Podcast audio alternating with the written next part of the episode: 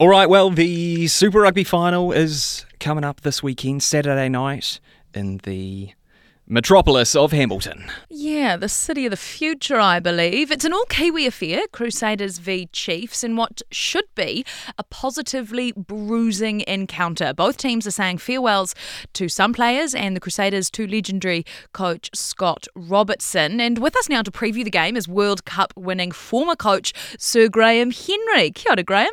Kia. Who's going to win? Could this be the year we see the trophy ripped away from the Crusaders?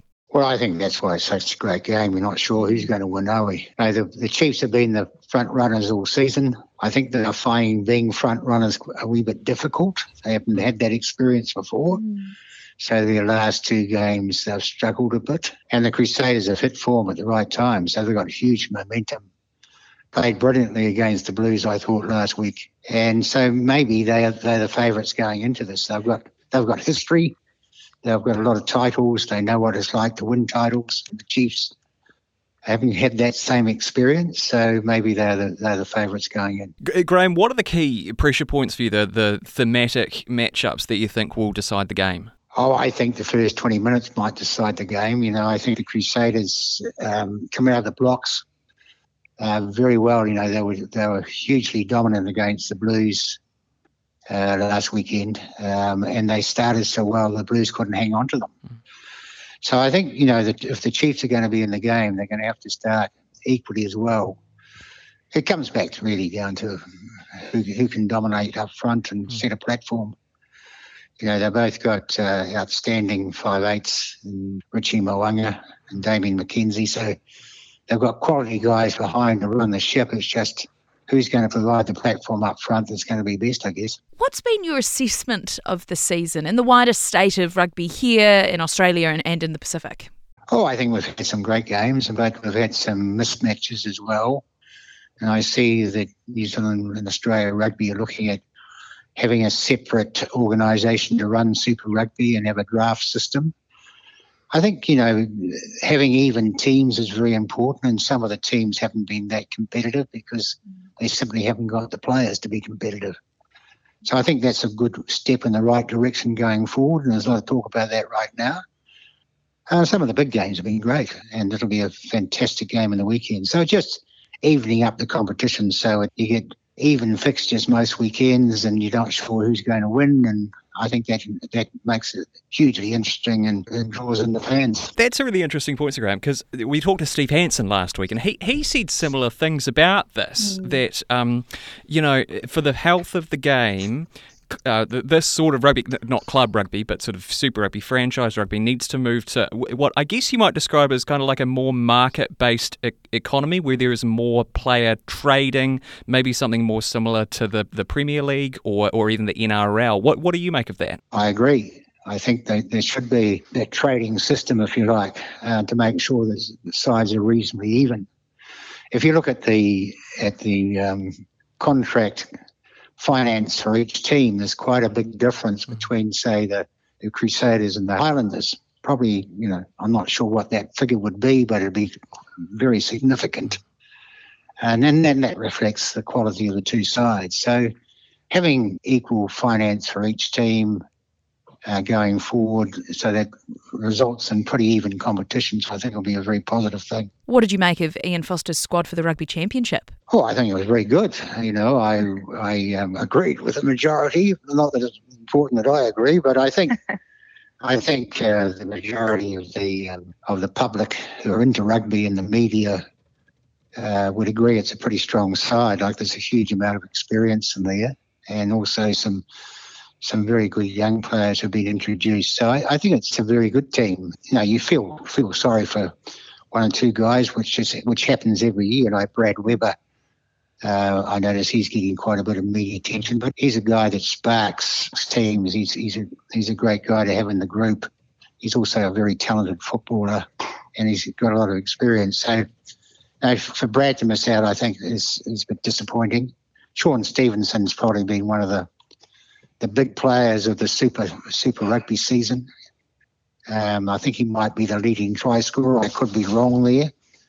Um, but he's had a big year for the Chiefs at fullback and and hasn't made the original 35. I see he's a replacement for Mark Tele'a, who's injured, but you know he's had a big year. So you feel for those two guys and probably one or two others. Um, but in general, I think he's the, the team that the selectors have chosen is looks very good. You know, Dallas McLeod, I think, is a big selection. Mm. Uh, he's a new player who people didn't expect to get in, but you know, he's he's a big boy. He's got big, he's got good skills, and he's quick, and he's got a high work rate, and he's and he's got utility value. So, you know, he can play in the centres, he can play on the wing, as he's shown for the Crusaders. That utility value is is, is big.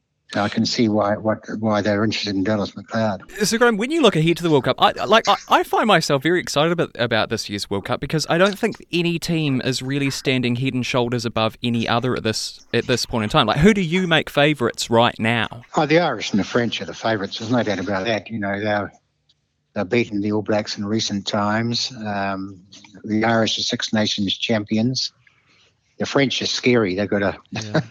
they've got a big team and a and a and a very strong side, and they're playing at home.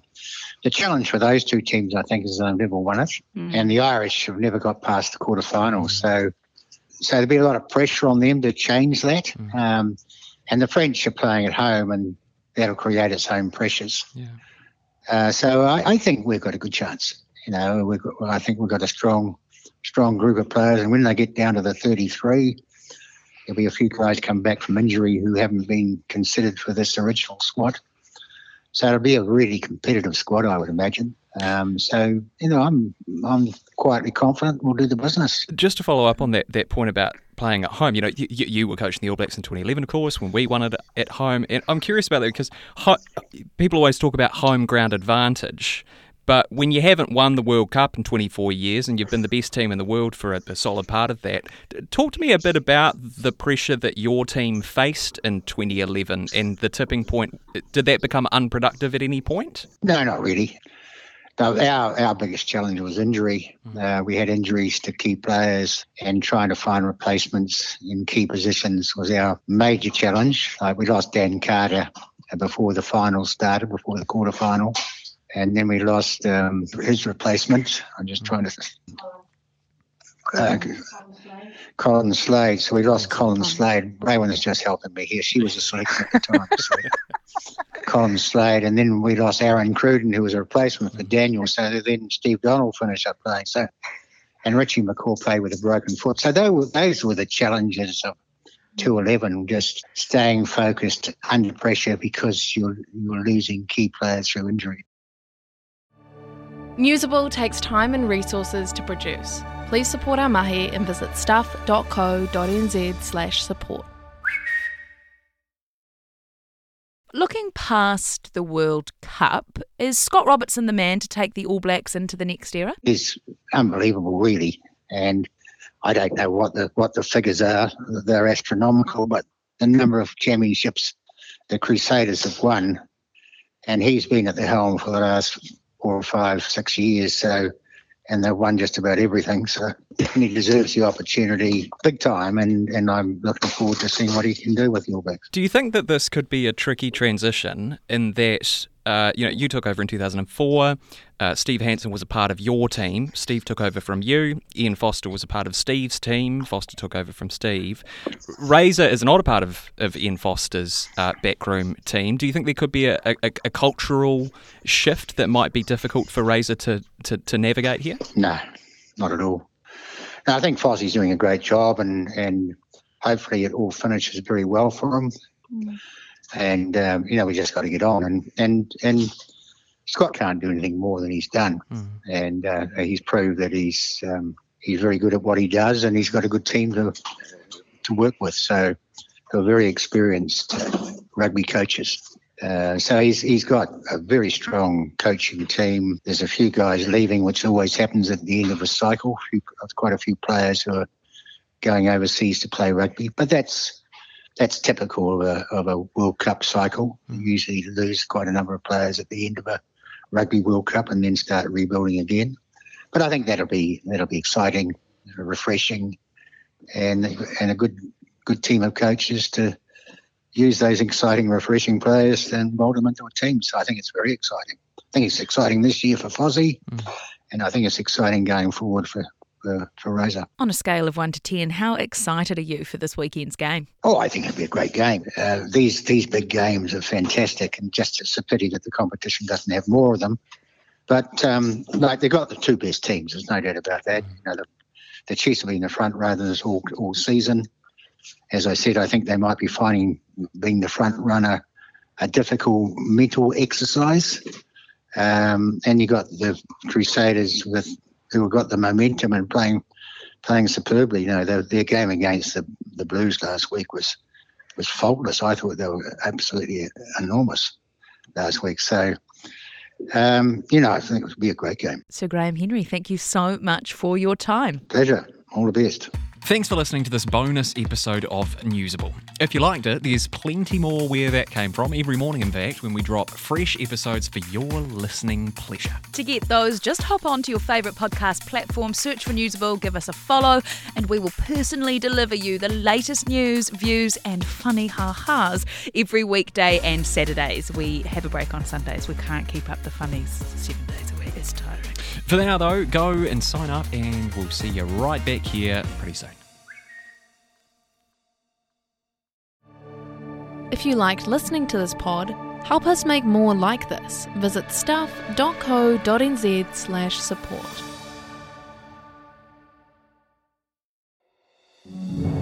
If you don't have time to read the in depth stories or you just prefer to listen instead, the Long Read from Stuff is the podcast for you.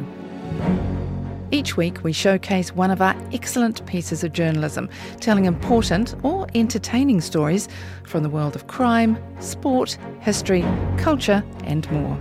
You also get to hear from the journalists themselves about how they uncovered the story and how it came to life. So, for your weekly dose of long form journalism, beautifully read, subscribe to the Long Read from Stuff wherever you get your podcasts.